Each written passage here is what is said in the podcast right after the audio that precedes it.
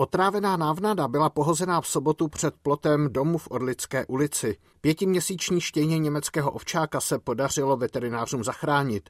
Už dříve ale byli ve stejné ulici otráveni dva jiní psy. Tehdy ale jejich majitelé otravu policii nenahlásili. Zahájené vyšetřování sobotního travičského pokusu policie nekomentuje, pouze uvedla, že je to první ohlášený případ v letošním roce. V loňském roce vyšetřovala policie jednu nahlášenou otravu. David Macháček, Český rozhlas.